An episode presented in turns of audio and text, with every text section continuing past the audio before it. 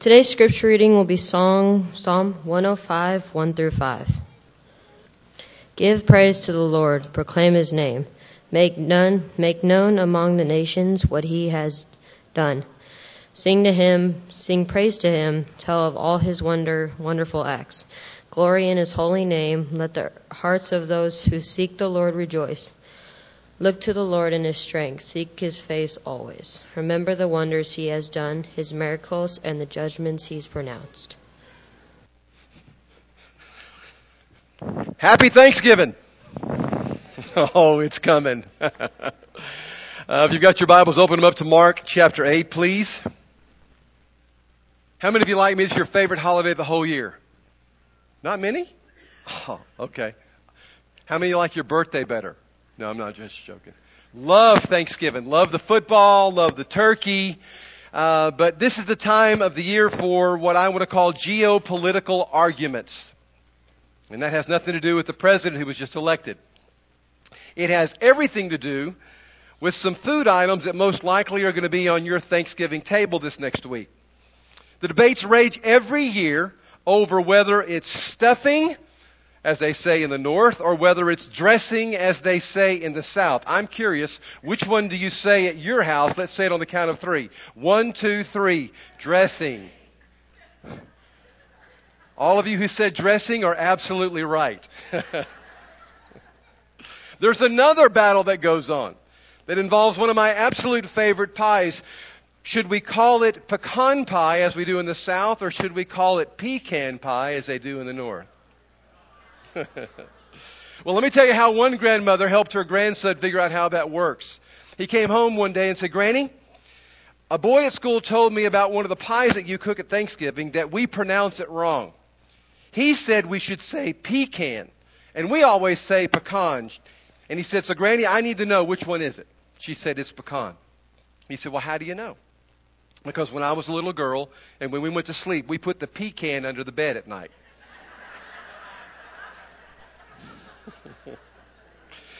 Oh.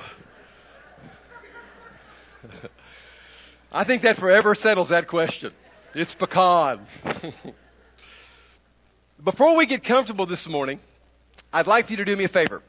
I'd like you to get some of these out if you happen to have them in your purse. Have them in your pocket. Everybody, please. If you've got a set of these, I need for you to get them out for me. All right. Here's what I need for you to do. I need for you to put them in front of you, about right here. I need you to follow my lead, all right? Okay. I want you to keep doing that until I say hey, all right? All right, everybody join me. Jingle bells, jingle bell, jingle all the way. Oh, what fun it is to ride in a one-horse open sleigh. Hey! Oh, you guys are going on the road with me. Now keep them out. Because that's not why I had you do that. But I did want to have some fun with something that I hope stays with you uh, longer than just this morning um, especially those of you who have these, and I'll tell you a little bit more about that later. What opens with those keys that are on your ring? Don't say them out loud, but just to yourself. House, maybe a car, maybe a safe deposit box, maybe your parents' home, maybe a locker at school, maybe a bicycle lock. One of the keys on my key ring belongs to actually Carlene's house in Ruidoso, New Mexico. I didn't even know I had that on there, Carlene. Do you want that back? The truth is, regardless of what you have as far as keys on your ring, their purpose is the same, every one of them. To gain access to something that locks others out. Now, that could be for many reasons, but every key basically has the same type of usage, and that is it's required to enter into something others are meant to be kept out of. Now, go ahead and take your keys and put them in your lap for a moment. I'll come back to them in a minute. I have a feeling that since we've been talking about living life to the full the last couple of Sundays, several of you believe this, that you were one of the few who didn't get a key. That when it comes to living a life of meaning and a life of purpose and a life that matters, a life that has joy in it, not something that we have to try to manufacture, but joy and true peace in it, some way, somehow, you feel like you've been looked over, locked out, access denied.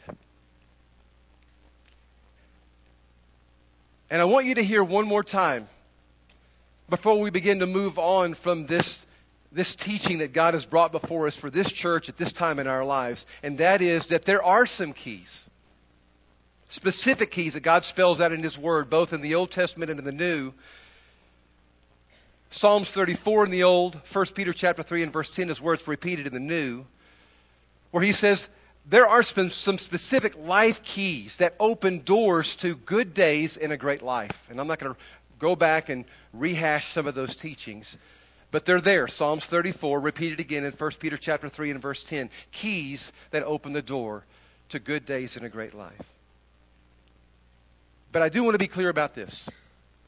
Everybody, everybody gets a key.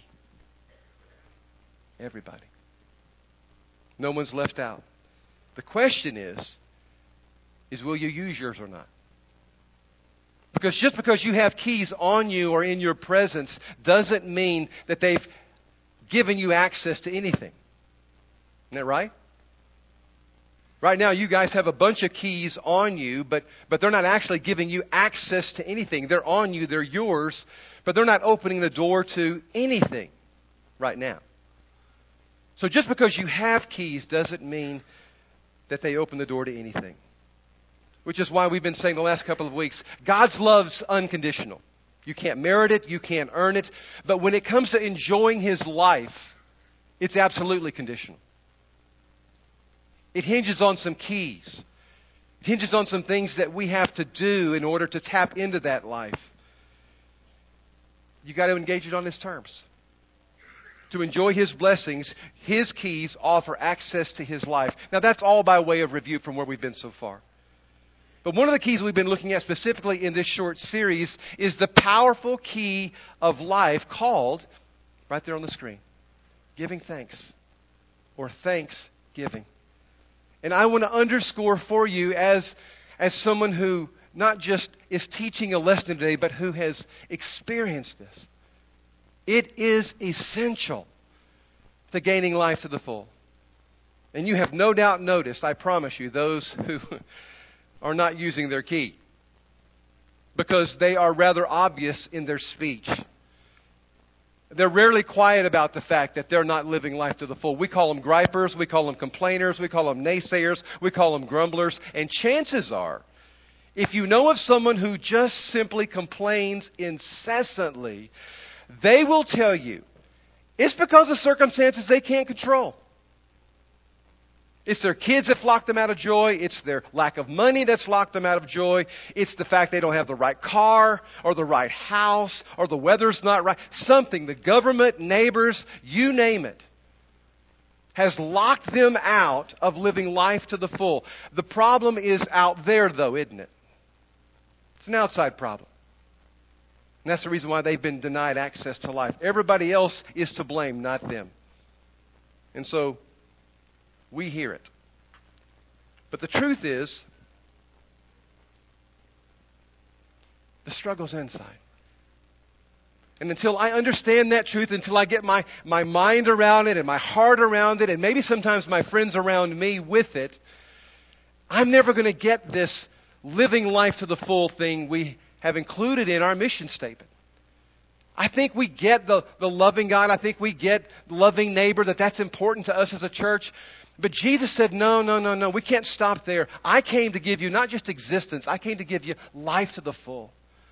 And if we're not living that, if we're not inviting people to that, something is less than what we call ourselves the church of Jesus Christ. It's unacceptable. So be warned, friend, if you're a complainer, as we saw last week, God takes griping seriously. He takes it so serious that we saw in Numbers chapter 11, thousands of people die for one reason complaining and griping and fussing. Why? because he knows the danger of a grouchy spirit to friendships and marriages and jobs and churches, and especially those he'd like to have in those churches. And so he warns us to limit our influence. This stunned me. To being around gripers, to being around those who are ungrateful. Remember 2 Timothy 3 1 through 5? This one stunned me. That right along with the list of those who are brutal, and those who are abusive and those who are conniving and about eight other uglies, he lists right in the middle of it the ungrateful.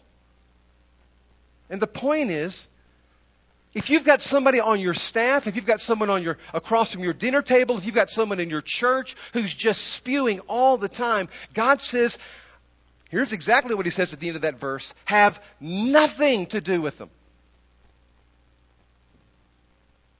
Really? Right along with the abusive and, and the conniving and the treacherous, you're going to throw the ungrateful in there and tell us that if, if they're influencing our life too much, just don't have anything to do with them. Yes.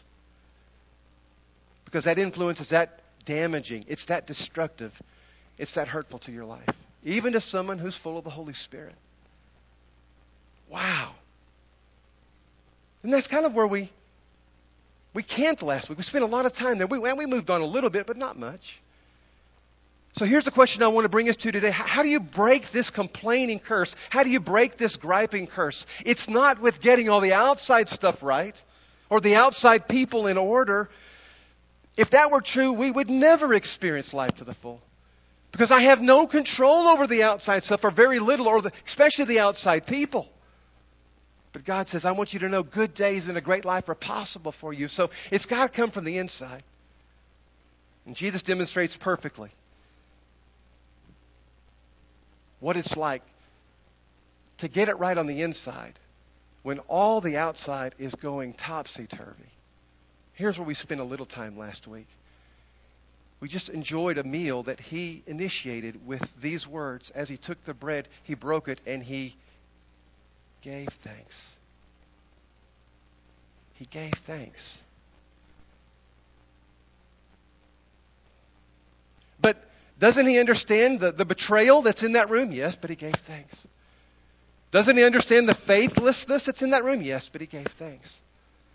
Doesn't he understand the, the power brokering that was going on even as he was as praying over that meal? Yes, but he gave thanks. He gave thanks for what he had. I just don't think that's a little bit a little bit of a note from Scripture. I think it's a huge truth from Scripture. The one who was about to be put to death for the sins of the world wasn't thinking he was locked out of anything. Hear me clearly. The Hebrew writer says in chapter 12 and verse 5 For the joy set before him, he endured the cross.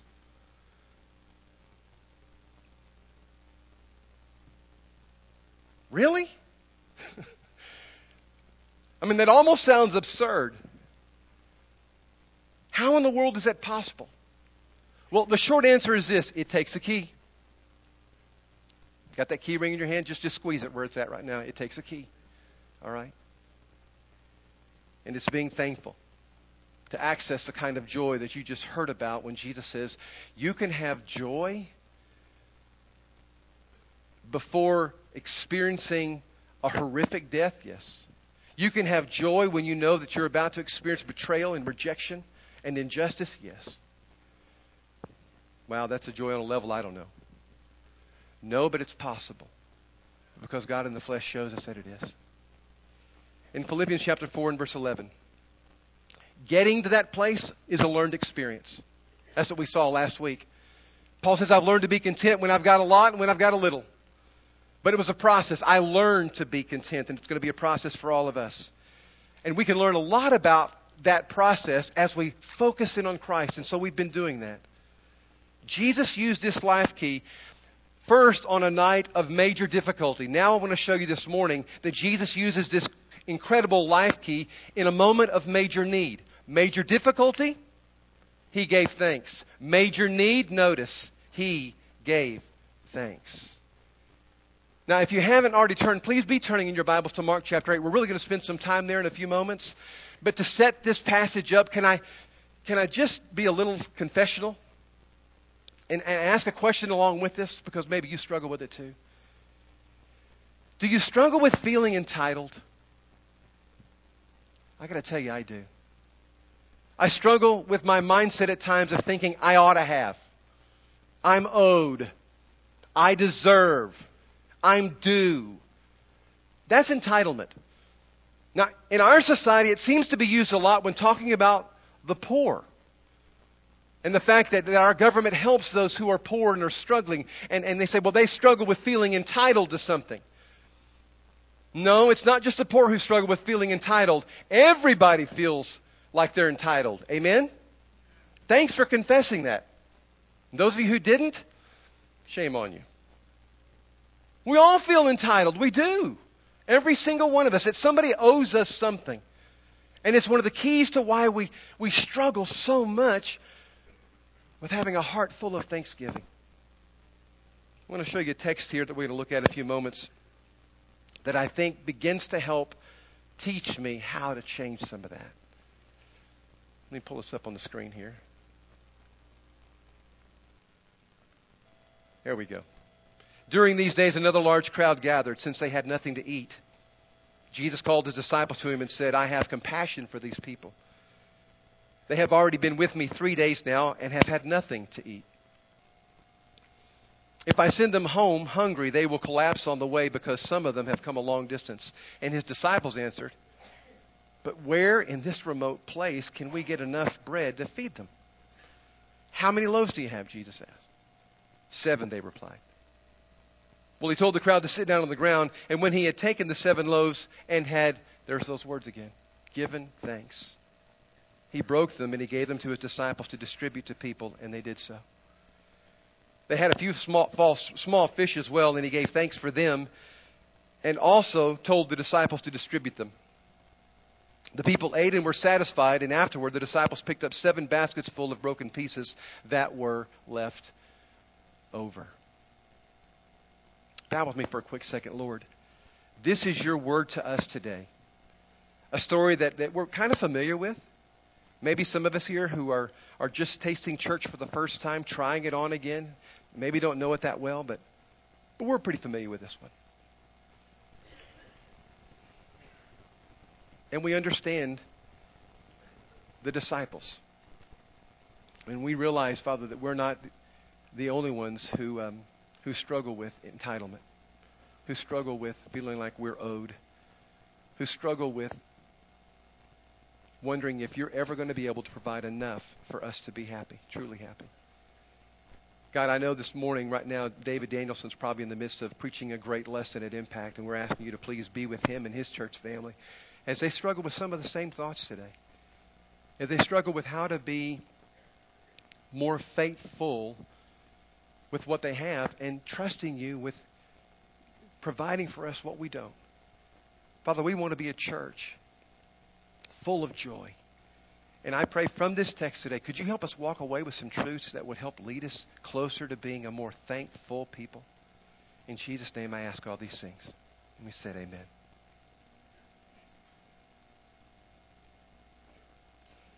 I think you know this scene well. It's the feeding of the 4,000.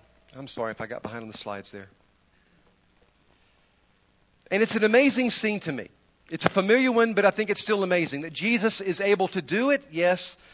But even more so, maybe to me, that the disciples have forgotten that Jesus is able to do this. That's what really is amazing to me. Two chapters earlier for us, and probably a couple of weeks and maybe a couple of months, the scene's different and the crowd is a little bit larger. Actually, there was 5,000 then. But healing and teaching had been going on, and there were some folks there who were in a place where they couldn't get enough to eat or didn't bring enough to eat, however it worked out, but they were hungry. And Jesus has compassion on both crowds, and in both times says, Let, I want to make sure they got something to eat. And in both instances, the disciples say the same thing. Well, where in the world are we going to get enough food for these people? Now, understandably, in Mark chapter 6 or two weeks earlier or two months earlier, when they deal with this for the very first time, that they might say that. Wow, Lord, I'm looking at thousands of folks here. And they say then, not even a half year's wages would be enough to feed all these folks I said, Well, tell me what you got. And they, they found a little boy with a sack lunch and had five loaves and two fish then. And Jesus gave thanks. And he broke the bread, and he broke the fish. And when they were done, they didn't just have enough. They had more than enough. Twelve baskets fulls are taken up. Now, fast forward, and here we are again. This is a smaller crowd, 4,000. They actually have more of a pantry. They've got seven fish and se- I mean, they've got seven loaves and several fish. And yet the disciples are still saying, where are we going to get food to feed all these people? Hello, Mr. Golden Corral's right here. Heavenly days. You, you put him around food and it just multiplies. How in the world could he have decided on 12 knuckleheads who can't remember that God's capable of doing anything? Because that's all he has to choose from is knuckleheads. Us included. Who are constantly prone to what I want to call grace amnesia. We just, we constantly get grace amnesia of all the gifts and the things that, that God has done in our lives that are just, not just amazing, but border on, if not they are, the miraculous. And when it infects us, all of a sudden now we can't remember the verses of His faithfulness, and we can't remember the stories of His faithfulness. and We can't remember the moments of His faithfulness, not only in some book or some story, but in our story. No, we all struggle with grace amnesia, don't we? Even when we've been eyewitnesses to His majesty. It's a tough malady. Forget entitlement and what I think I'm due and what I deserve or what I'm owed.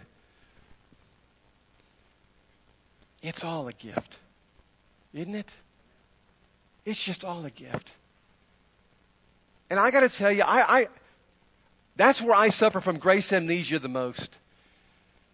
God's allowed me to be capable in some areas in my life. He's allowed me to, to be able to do some things and accomplish some stuff. It feels like I did it. Standing up here, I mean, I've got, I've got 10 pages of notes here. I typed those out. I spent the time organizing 27 pages of notes and trimming it down and trimming it down and trimming it down and choosing some stuff to say and choosing lots of stuff not to say. I mean, I was in that, but I gotta tell you, church, I, if it's any good, it's him. if it's not, that's me. But I forget. Yesterday afternoon, some people after the, the service uh, at the funeral home came up to me and said, Oh man, what a great way you ended that with that sermon illustration and how you tied it together. And I go, You don't understand. That, that, that, that story was given to me by one of the kids, and I'm not telling you, as soon as I hung up on the phone with her, it was like he just dropped it in my mind. Now, sometimes it's that easy, it feels. And other times, like this week after that, it's just a grind to get some stuff out. But I'm learning it's all a gift. It's all a gift. And with that understanding comes this idea God's not in my debt, I'm in His. This cross that's been up here for the last four or five weeks. It's a constant reminder to us when we look towards it, I'm in His debt, He's not in mine. What's the answer to grace amnesia? I want to keep pointing you back to this one huge key is thanks giving thanks. Mark chapter 6. Well, we'll get to him in a minute. This is the one he's, I want to underscore again. It's there in the feeding of the 4,000. It's there in the feeding of the 5,000. It's there on the night of the betrayal. He gives thanks. He gives thanks.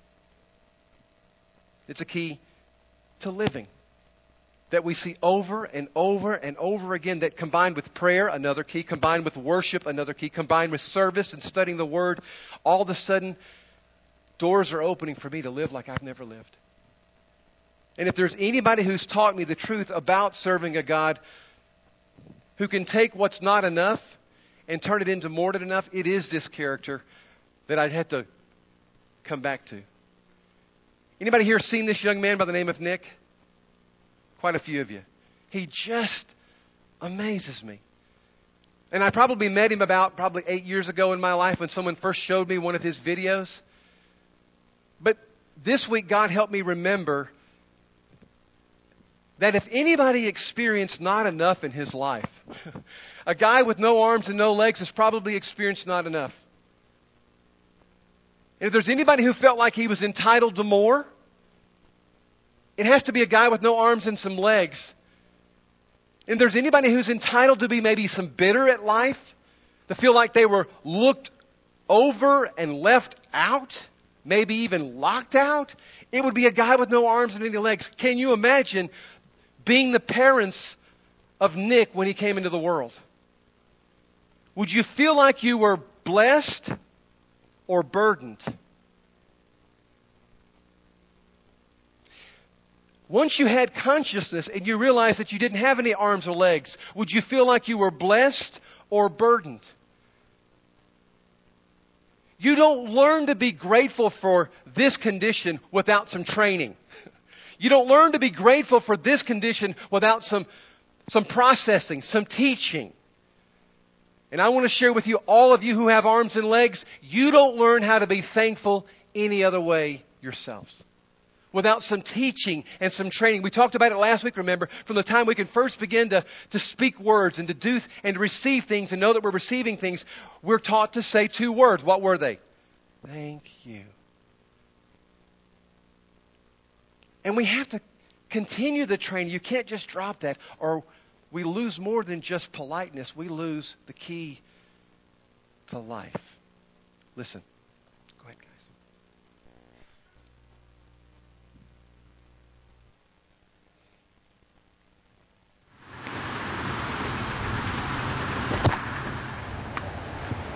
I wasn't ready.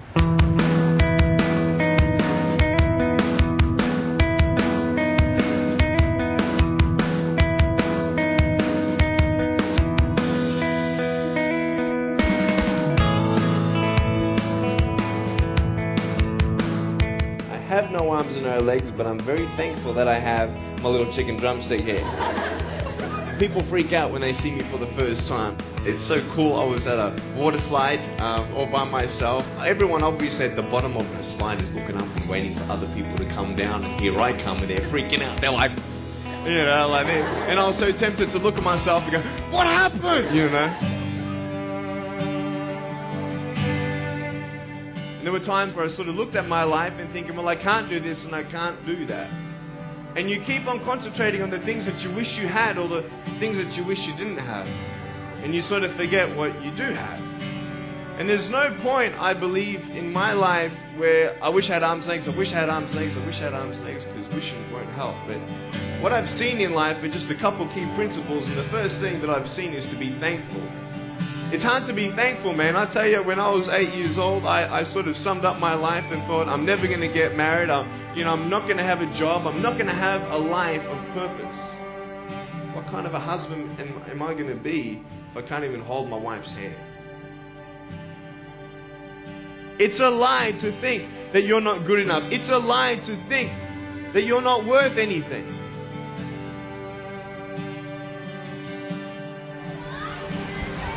One point. Woo! It's freezing. I can't feel my hands. I love life. You know, so many people come and say, "How come you smile so much?" And I'm like, "Well, it's it's it's a long story, but it's very simple at the same time." You see, it's very hard to smile sometimes in life. There are things that happen that you don't know and you don't understand, and you don't know if you're going to get through it. You know, you go through your storms in life and you don't know how long this storm is going to be. And today I want to share with you some principles that I've learned in my life that you can use in yours.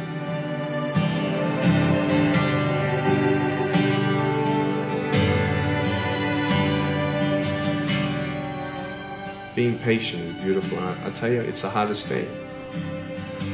But I realize I may not have hands to hold my wife's hand. But when the time comes, I'll be able to hold her heart. I don't need hands to hold her heart. You know, it is scary to know how many girls have eating disorders. It is scary to know how many people are just angry at life because of their situation at home and angry at others. It's scary to know how many people actually feel like they're worth nothing. Every single girl right here, right now, I want you to know that you are beautiful. You are gorgeous just the way you are. And you boys, you're the man. On this DVD, I share my experiences in life of how I've overcome challenges and seen a new, fresh perspective in life. To be thankful, to dream big, and to never give up. I speak to children, youth, and adults about key issues and principles that I've applied in my life that has given me the strength to conquer all that comes before me.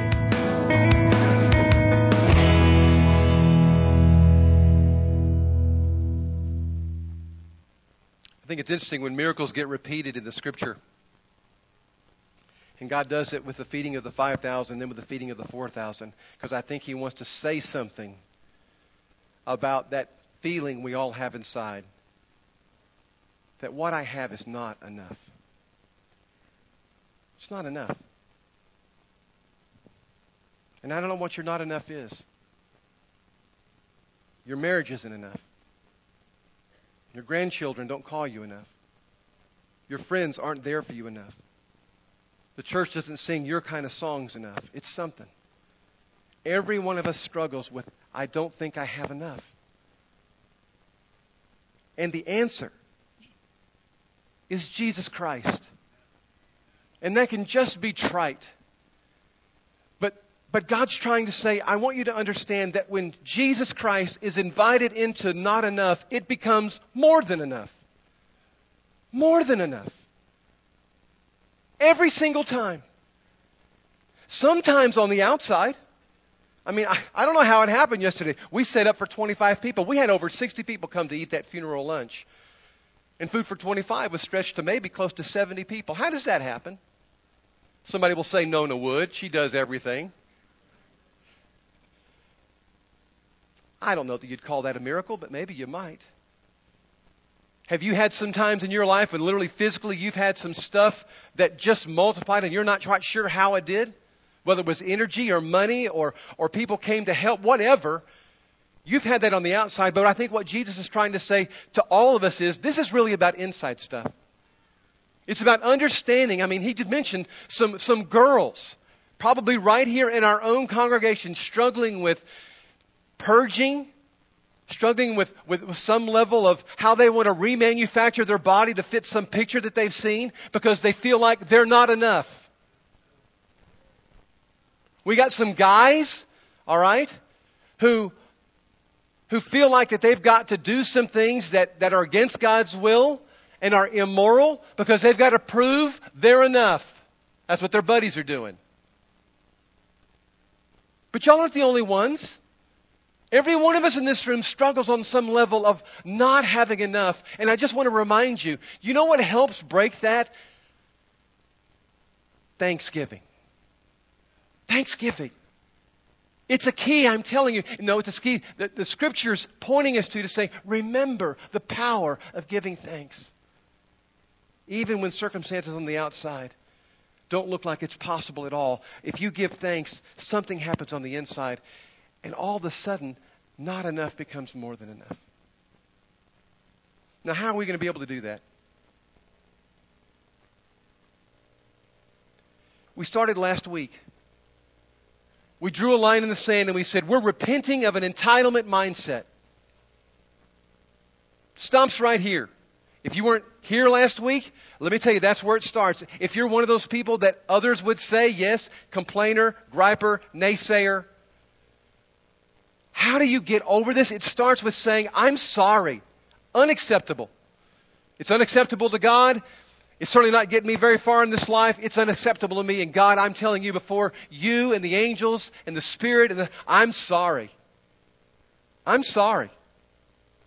You are the one that I'm indebted to. You're not in my debt. And I just want you to know I'm sorry. Now, where that goes to next is this it's renewing our minds with a grateful mindset. I think personally, most of us are gripers and complainers because we just got in bad habits. Maybe our mom or our dad was, was just a griper or complainer, and we just thought it kind of ran in the family. That's the way you did life. That's the way you talked around the dinner table. That's the way you talked to your kids. That's the way you talked to your employees. It's just the way mom did or the way dad did. And we've inherited some bad habits. And then sometimes mom and dad had nothing to do with it. You're just gotten a bad habit of talking about all the things that you're, it's just not enough. I'm sorry, it's not enough. And that's all anyone hears about from you now is it's not enough. It's not enough. It's not enough. How do you change that? You start with repentance. Your brokenness. I'm sorry, God. I, I don't know how I got this way, but will you help me out? And he says, Yes, I'll be glad to. But it isn't going to happen instantaneously. It's going to mean a process of renewing our minds. It's, it's the worship he most wants. Remember Romans 1 and 2? That we don't allow the world to press us in its mold. And man, have you turned on the news lately? Complain, complain, complain about who's president. Because most of the news people didn't want that person to be the president. So wah, wah, wah, wah, wah, wah, wah. And I'm not pointing a finger at anybody. Because when I don't get what I want, you know what I'm tending to? Wah, wah, wah, wah, wah. You do it too. You break that by repenting, but you, you take the next step to changing by renewing. And that's not easy. It's not just a sermon you listen to. It's not just kind of hanging around somebody who has a, a joyful, grateful spirit. No, it means some practice. It means setting your mind on some things. Here's some scriptures that, that Paul gives us in Colossians 3 2. He says, You know, those of you Christians, I need for you to do something for me, Paul says. I want you to set your mind on, and he gives this list of good things, godly things, powerful things, but you're going to have to set, not just accidentally remember it occasionally, but no, you set your minds. And he says in Philippians 4 8, whatever's right, whatever's pure, whatever's lovely, whatever's admirable, if anything's excellent or praiseworthy, you think a lot about those things. Now, we run by scriptures like that, but it's scripture's way of trying to say this has to happen up here first before it happens through your behavior. I got to change my thinking before I change my behaving every single time. Now, how'd that work for Nick?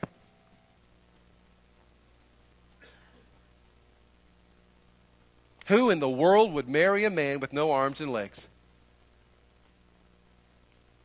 Somebody who's thankful for who he is, not what he's not. And Kanae will tell you she is.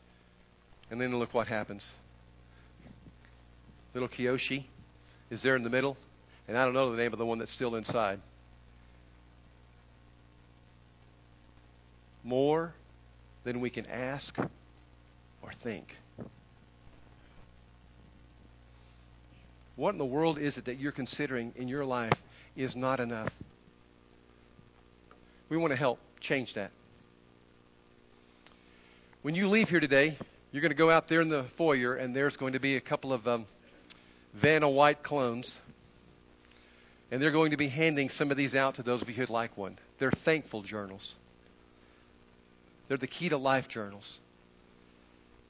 I told you the story last week of Ann Voskamp, who was dared, challenged by a friend of hers, to write down a thousand things that she was thankful for to help her get out of the depressed state that she was in had everything that, that should have added up to life, but was still not enough. Great farm, great husband, six great kids, but still struggling with just every day. I'm not enough. This isn't enough. There's got to be more. And if you read the book, basically what she begins to tell you is slowly but surely, God began to transform my heart every day that I took my friend up on her offer and I wrote down a few things that I was grateful for. Well, your preacher is going to issue you a challenge. For the next hundred days, I'm going to encourage you to write down 10 things you're thankful for. Let's get after this, all right? Let's get after this with a sense of urgency. As if our community hinged on them walking into a group of grateful people. You think that might change some of their minds? I think it might. Especially when we left here and we took that gratefulness into the office and onto the teams and into the school systems, wherever we went. I think they might notice some of us, especially in this room, had changed. I'm not pointing any fingers, and don't you elbow a single person in here. But we're going to help you with that. We're not just going to preach about it. We're not just going to point you to it. We're going to help you practice it. So for 100 days, we're going to provide for you, free of charge, a journal if you want one. Now, for those of you who are just phone people, and you're not about to touch a piece of paper ever again if you don't have to, we're going to provide a sticker that you can put on the back of your phone to remind you that Thanksgiving is a key to life. It's an absolute necessary life key, all right? And so stop by on your way out, put it on the back of your phone if you're not going to put it on the paper. But I am challenging, I'm welcoming you to, I'm encouraging us as a family. Let's get better about this. Let's just spend some serious time reshaping and remolding some terrible habits of talking about all the time what we don't have rather than being thankful for what we do. And this is going to take some practice. And I can guarantee you in 100 days, we're going to hear from some people how it radically transformed their life.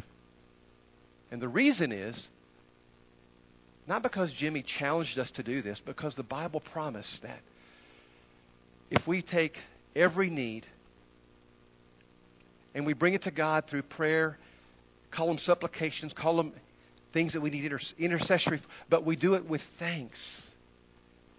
There is this peace that comes into our hearts that passes all understanding. And some of you have thought, I have never got that. I know why. It's because you're convinced you just don't have enough. Guys, we're going hunting. For the next hundred days, we're going to be hunting everywhere we turn things in which God has gifted us. Oh my goodness. And we're going to be writing them down. Left and right. We're going to be hunting. Ladies, there's a sale on. All right? There's a sale on and there's gifts everywhere out there and God's going to want you to find those things and put them down 10 at a time every single day. And at the end of 100 days, a thousand gifts are going to be yours. And I promise you, you won't be the same if you dive into this exercise. But you don't have to. It's your choice. All right, now get your, ring, your key rings out one last time. And no, we're not going to do another Jingle Bell song. Do you guys happen to have on your key ring? I mean, I have enough on here. Do you have at least one key that you've forgotten what in the world it opens?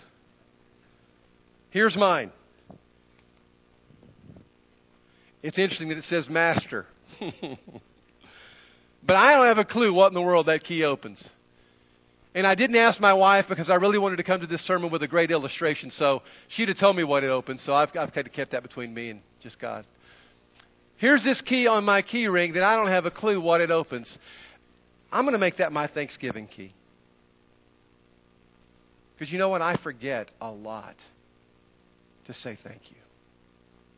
And if you have one, if there's some way that you could mark yours or make it that the next time that you're opening the, the house or the next time that you're turning the ignition on in the car, maybe, just maybe, it might help you to remember one of the greatest keys to life giving thanks. Father, we love you.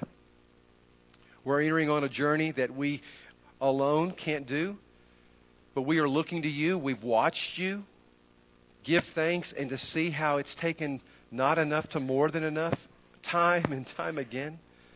And we're asking for your help now as we leave to become a better people who are not just full of regrets and doubts, but full of thanks. We want to, you invited us to taste and see if you're good. All right, God, it's going to take a lot to change some of us from gripers and complainers into thankful, grateful people. Do your best work. But we trust you to lead us to a place where we truly can mean it when we sing it. It is well with my soul. We love you. In Jesus' name, amen. If we can bless you in any way by praying over you, please come to the front so we can, we can do that with you. And if. Um, there's anyone here today who wants to be baptized in the Christ, uh, we will love to do that with you. We can't do it here because our baptistry is under construction, but there's a river out there and it's really cold. You'll remember it for a long, long time. Actually, no. We've got some great brothers and sisters over at the Riverside Church, and I guarantee they'd be thrilled to let us use their baptistry today, all right? But if any way we can bless your lives, we want to. Let's stand and sing. Don't forget your Thanksgiving journals, all right? Let's go.